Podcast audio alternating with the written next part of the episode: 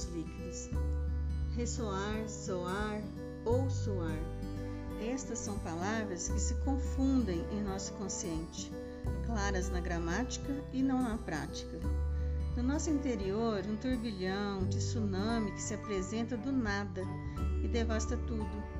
O sino do consciente que soa e ressoa, a voz da razão e da lucidez, mas que também exige atitude e responsabilidade, perspectivas que nem sempre alcançamos consigo mesmo e com a vida.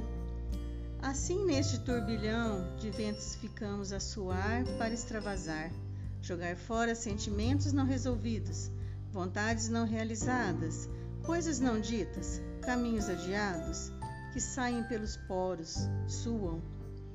Por falta de condição, vontade ou coragem, é ruim que é bom. Um ruim que é bom. Coisas do dito ser humano que em seu pré-consciente se acha eterno, e quando toma as rédeas da vida, o tempo passou como o ressoar do sino, breve, forte, rápido e passageiro. Como o sino ressoa o interior, um grito que ressoa pelo som certo ou a resposta do caminho do som, que ecoa e persiste em gritar e murmurar o barulho da mudança da esperança ou mesmo da constância. Um desorganizar e organizar da vida, que no momento se mostra como excessivamente suado, se dá na busca do vento brando que refresca e ressoa o sino interno.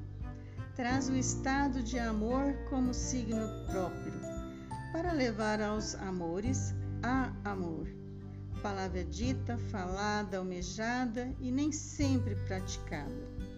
Diferente da paixão, num ressoar desgovernado, como um vendaval que passa e leva quase tudo.